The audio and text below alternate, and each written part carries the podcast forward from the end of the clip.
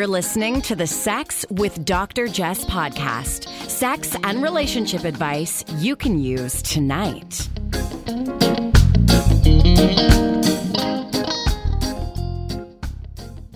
Welcome to the Sex with Dr. Jess podcast. I'm your unofficial sexologist, Brandon Ware.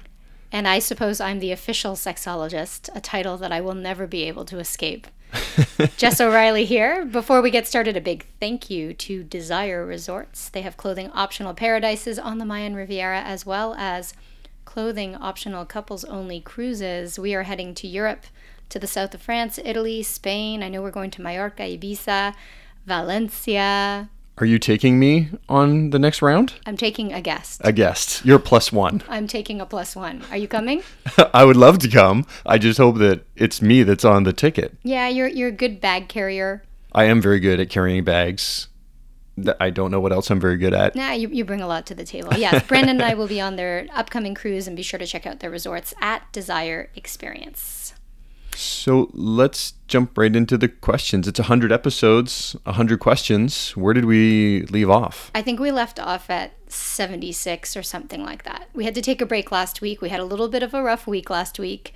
If you follow on Instagram, you know that our, our puppy passed away after 11 good years. And so we uh, didn't answer any of the questions. We still produced an episode, but we didn't get to the questions. So we're getting back at them today. And in an upcoming episode, I want to talk a little bit about grief and relationships because we're dealing with that firsthand. And I don't think we're fully back to ourselves. I don't think I'm ready yet to, to do it on air. I can certainly, you know, talk to a therapist or a counselor off air, but to share it, I'm not quite there yet. But in a couple of weeks, I think it might be a discussion worth having because it's something that we all face at some point in our lives. Wow. Yeah, it was a really rough week. Yeah. And I think when it first hit, it was a little surreal. And then the 24 to 48 hours immediately after were probably two of the most difficult days that I've ever experienced. Yeah, and it's interesting because I- thought about it a little bit beforehand. Should we actually talk about this? Because I don't think people tune in to necessarily hear specifically about our lives, and I never want to really feel like a downer, but it is a part of what we're going through, and it's a part of our relationship. And, you know, I, I can definitely say I'm not not back to normal yet, but uh, but getting there. And so without further ado, we're going to dive into these questions. Work is a nice distraction because we actually enjoy it. Very much. So we're going to get going with number, I guess, 77. Yes. So here's the question. I followed your three step three step approach to start difficult conversations, but I have a follow up question. What if your partner gets defensive, lashes out, or simply withdraws and refuses to talk? What if they refuse to go to therapy? Oh, that's going to count as more than one question. Okay. so if they get defensive, first and foremost, don't react to the way they're reacting. Rather than worrying about how they're reacting or being critical of their reaction, if you find that they are getting defensive, probably the most disarming thing you can do is to take responsibility first. So when you say they get defensive, uh, let's say, for example, you've asked them, Oh, I, I want you to kiss me more. They'll say, I kiss you all the time, or I'm always the one being affectionate, or you never do. Okay, so we know what defensiveness looks like. Uh, if they're being defensive, it's usually because they don't want to take responsibility for their actions or for a specific situation. So, the best thing I think you can do is to highlight your role in the undesirable situation. So, take responsibility first, and you'll probably find that they become disarmed uh, because you're expressing your own vulnerability, and it might open them up to do the same as well. Now I see that I've seen this with couples, I've seen this in my own life that the moment I let my guard down, other people who seem like they're digging in or being defensive will also let their guard down. So that's the the first part what to do if they're being defensive. If you find they're lashing out, so people will lash out if you ask something of them, they might say, "Oh, you're never happy. I don't know what your problem is.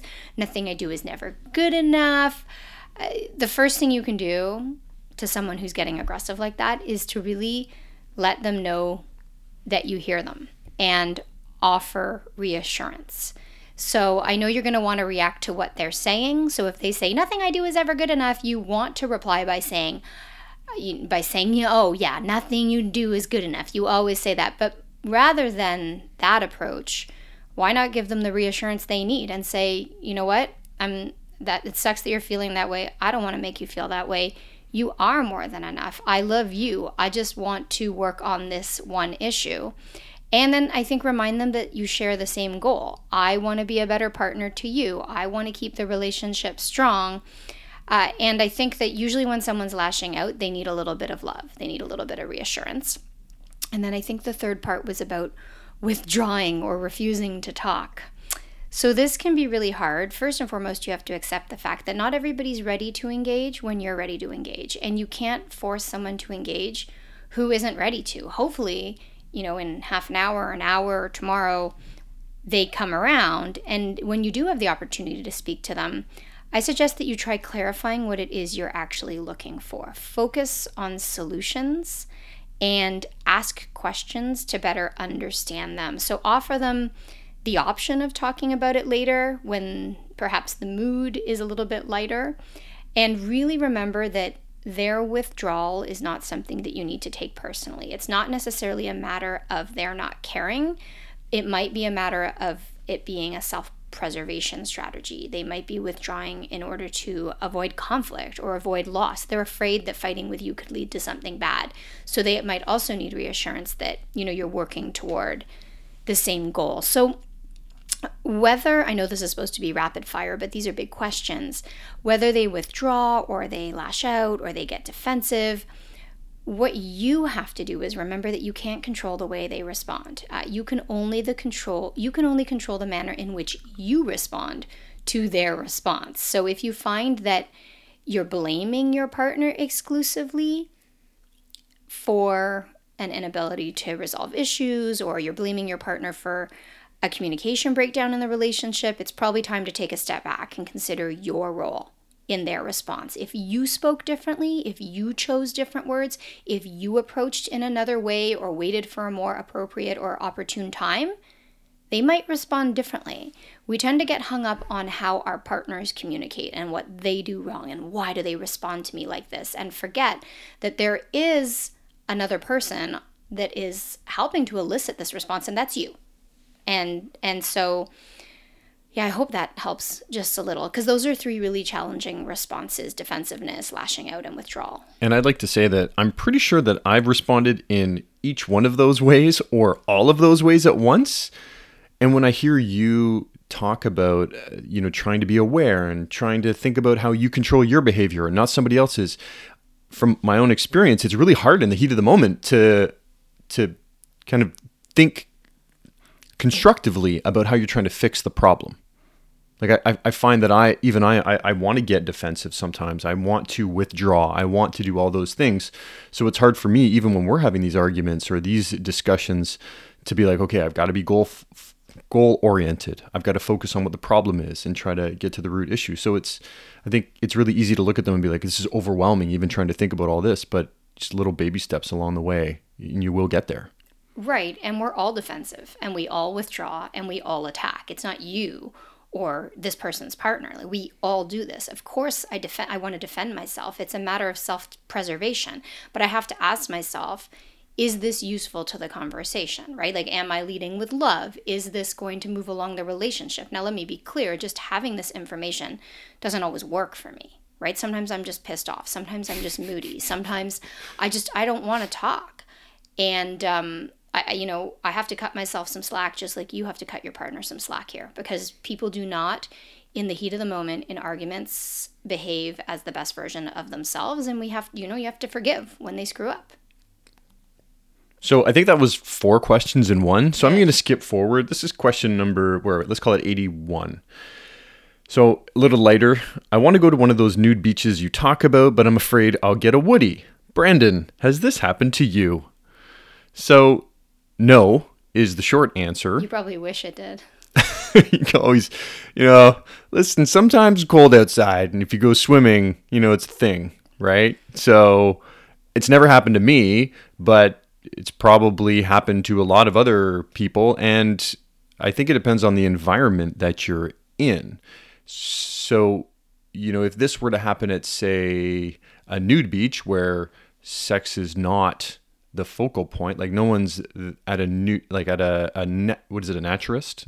Naturist. Naturist. I'm sorry, naturist. Well, I don't know. I don't. a, a, a naturist resort. I mean, sex. It's not an erotic environment. If you're in an environment where it is more erotic, perhaps a Woody is not inappropriate.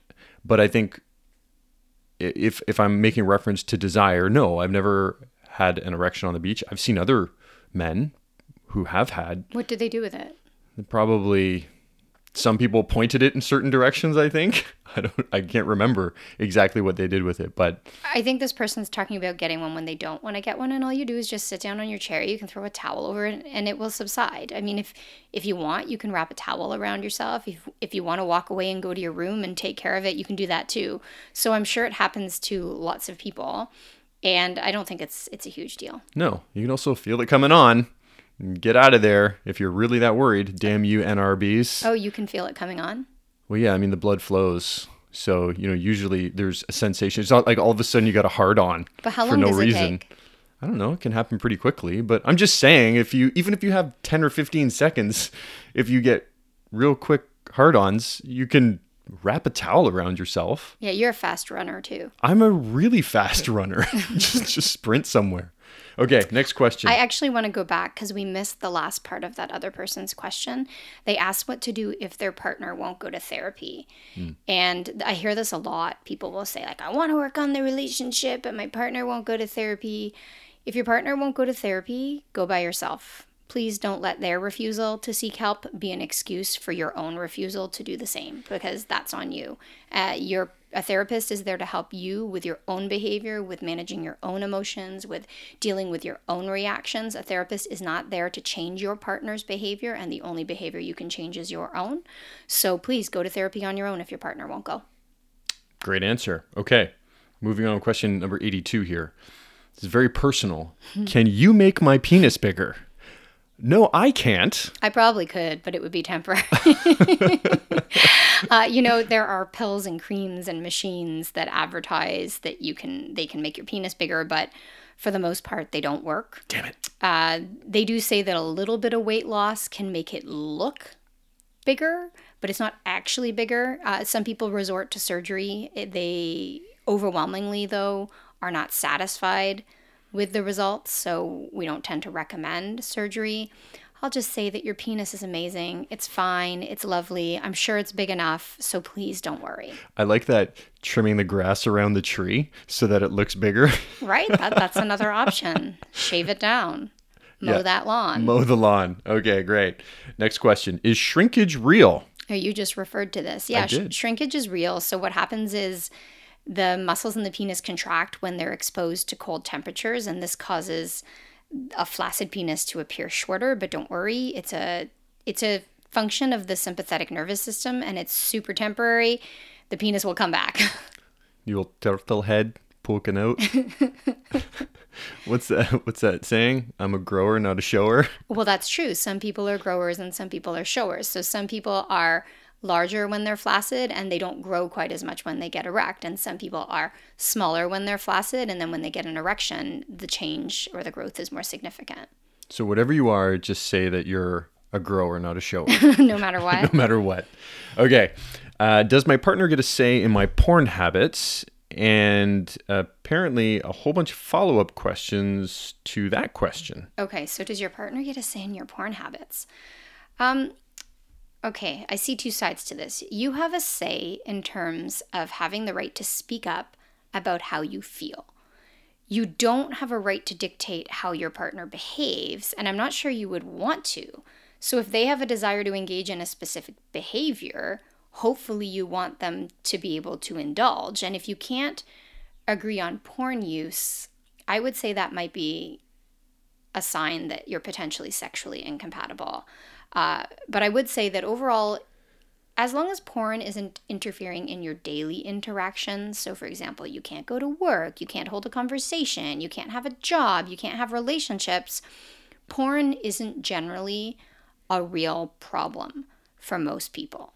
So to say, do you get a say? Sure. I mean, you, you can contribute your feelings and desires, but it doesn't mean that your partner has to oblige all of them. So I know they have a bunch of questions on this one. Yeah, so the follow up question is Is it your right to tell your partner you'd prefer they didn't want porn if it makes you jealous or if you aren't comfortable with it with it? I think they mean watch porn. Sorry, watch porn. I apologize. So is it your right to tell your partner you'd prefer they didn't watch porn if it makes you jealous or you aren't comfortable with it? And where is the line bec- between advocating for what you want and being controlling? Hmm. Well, of course, you can tell them you feel jealous. You can tell them you feel uncomfortable. It, you have a right to express how you feel, and they have a right to express how they feel about using porn. You might say, When you watch that porn, I feel jealous. I feel uncomfortable because I feel like I'm not as hot as those people, or as talented, or as flexible, or I can't take nine inches in my mouth. And they can say, well, I actually really like using porn because it's exciting. It makes me feel passionate. It entertains me. And you're both entitled to your feelings.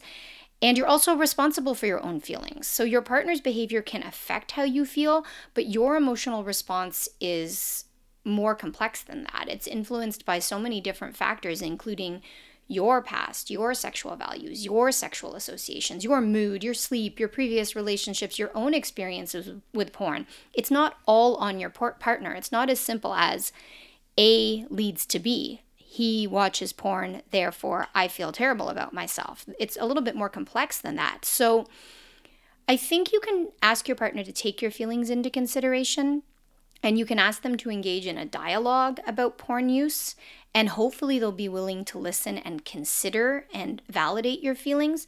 But this doesn't mean that they have to adjust their behavior to suit your needs or to make you feel better. Maybe you need to adjust the way you think to make yourself feel better. It's not all on them. And of course, you know, if you're expressing feelings of, of vulnerability, I would hope that they'd respond with care and love and reassurance. Um, if, on the other hand, you're making accusations and directing blame and saying, oh, you're disgusting, you watch porn, or you're obsessed with that, something's wrong with you, it's unlikely that they're going to respond with love and support. They're probably going to get defensive and come at you with their own accusations. So the way you approach these topics matters. Hmm. Um, what about telling them not to watch certain kinds of porn that you're ethically opposed to, like free porn, which is often exploitive, exploitative, or porn scenes that are degrading to women? Hmm. Well, I would say it's it's not uncommon to feel uncomfortable in response to scenes that depict certain acts or experiences. So, for example, degradation or age play or other sex topics that you consider taboo. But it's also not uncommon to be aroused by these scenes. And in fact, some people are simultaneously aroused and disgusted, and that can be quite an intense experience. And just because a fantasy makes you uncomfortable doesn't mean that it's inherently bad because it's just a fantasy being depicted. And I think it's important to remember that when actors in porn consent to performing a degradation scene, for example, they're not personally being degraded. They're actors playing a role for pay with consent. So we tend to look at sexual depictions differently than we look at other fictional depictions. So if there's a movie where an actor gets shot up and they're bleeding or you know they're dismembered or something like that we don't see those bodies as being degraded we see it as an actor playing a role in exchange for pay. And I think we should afford the same agency and respect to porn actors as well. They are consenting to playing a role.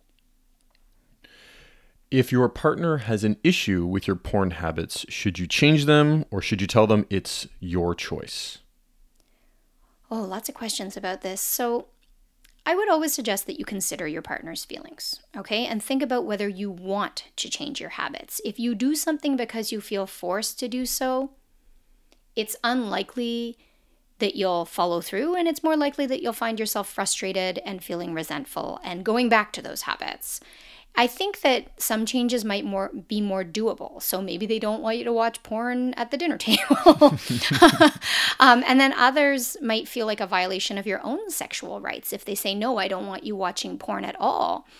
So I think you might want to ask yourself this person who's asking the questions, I'm not sure which side they're on, but Why are you uncomfortable with porn and uncomfortable with porn in the first place? Do you consider the same moral personal issues when you look at other forms of entertainment, like I referenced a Hollywood movie or a music video?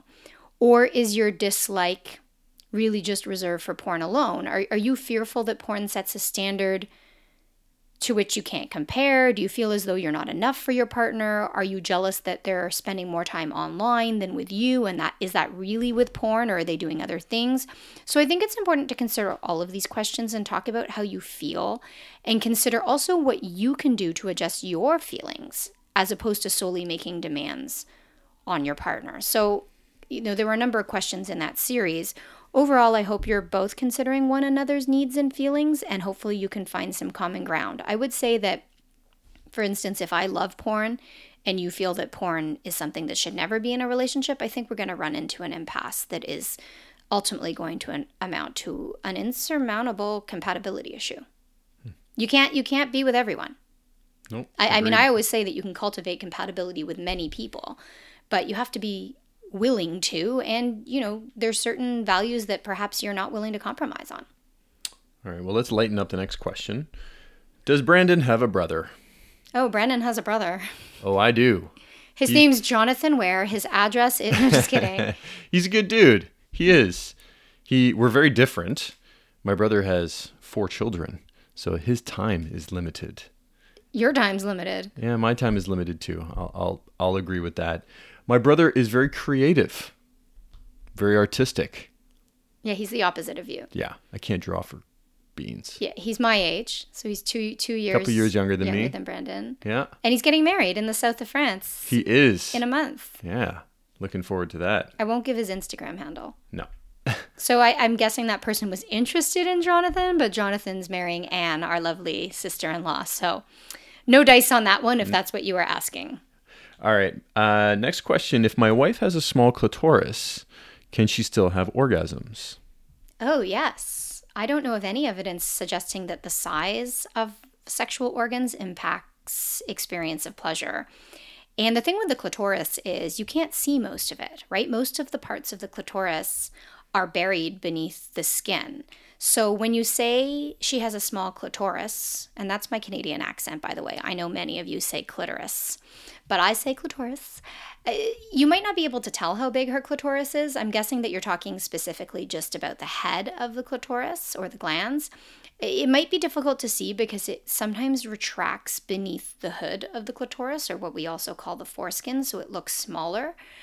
But uh, as she becomes more turned on, her clitoris actually swells and becomes erect. So the internal legs and the bulbs and the shaft and all those lovely parts aren't visible to you. So just rubbing the entire vulva can feel really good. And if she is having trouble having orgasms, it's probably not because of the size of the head of her clitoris. Try other things. Try rubbing the entire vulva with your hands. Try using your mouth. Try a vibrator. I don't think it has to do with size. It's kind of like the male shrinkage question, retraction. Not the question, but just you made reference to how the clitor- the clitoris, uh, when it enlar- engrosses with blood, that it actually protrudes.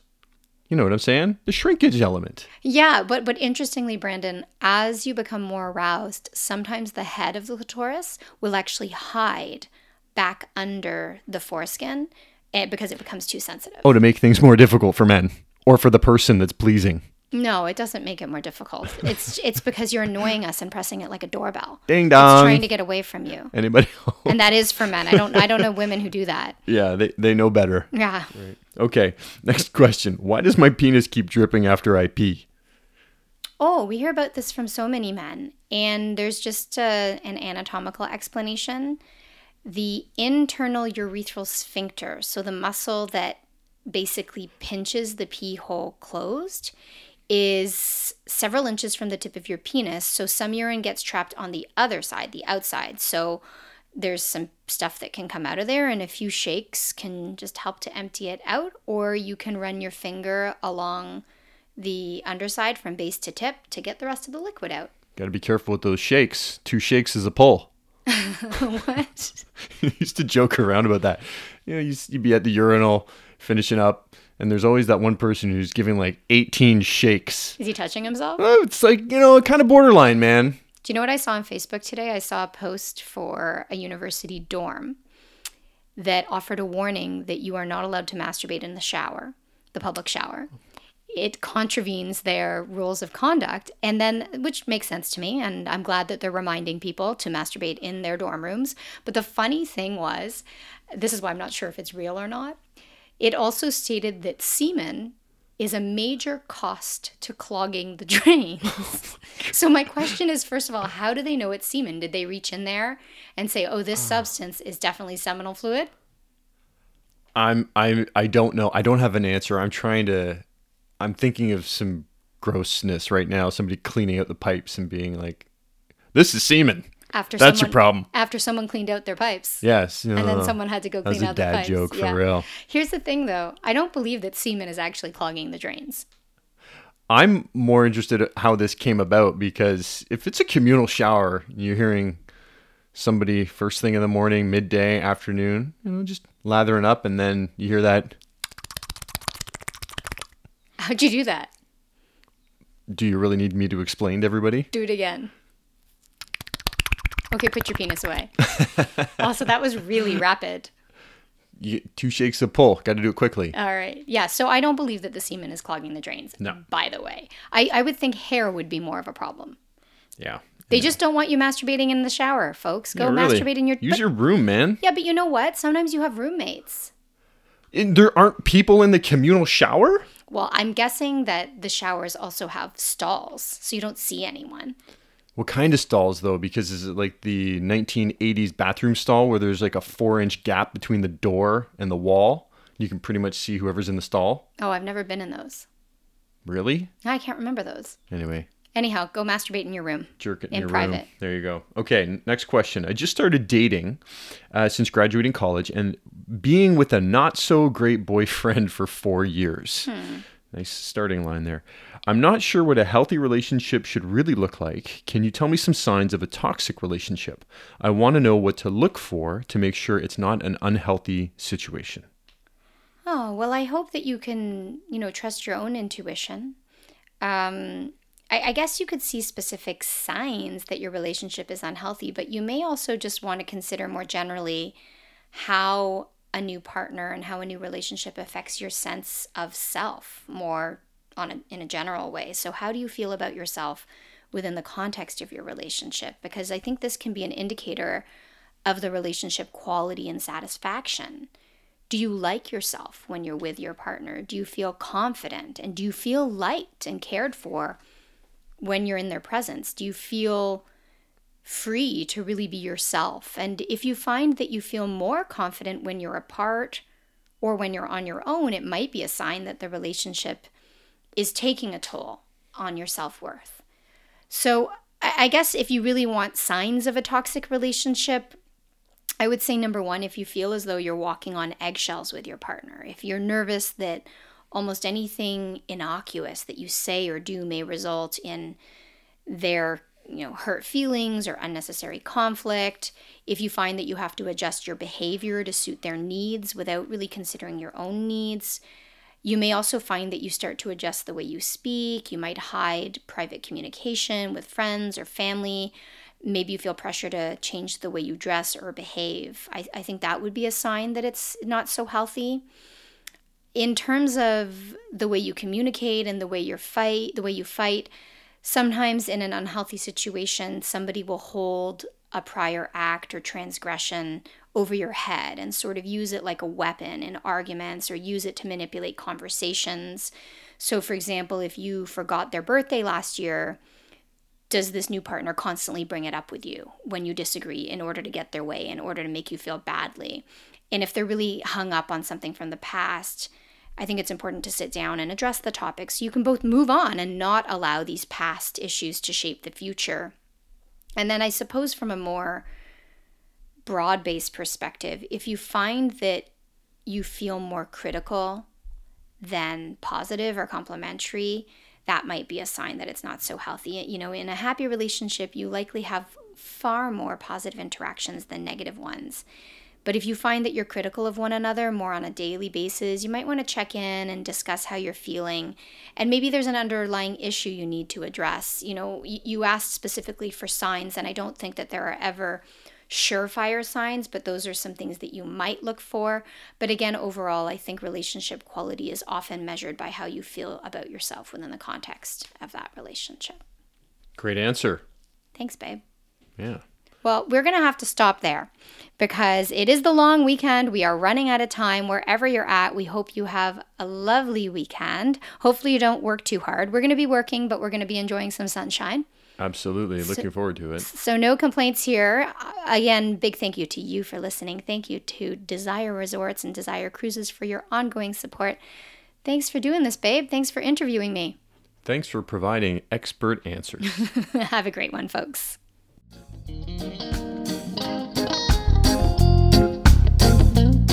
You're listening to the Sex with Dr. Jess podcast. Improve your sex life, improve your life.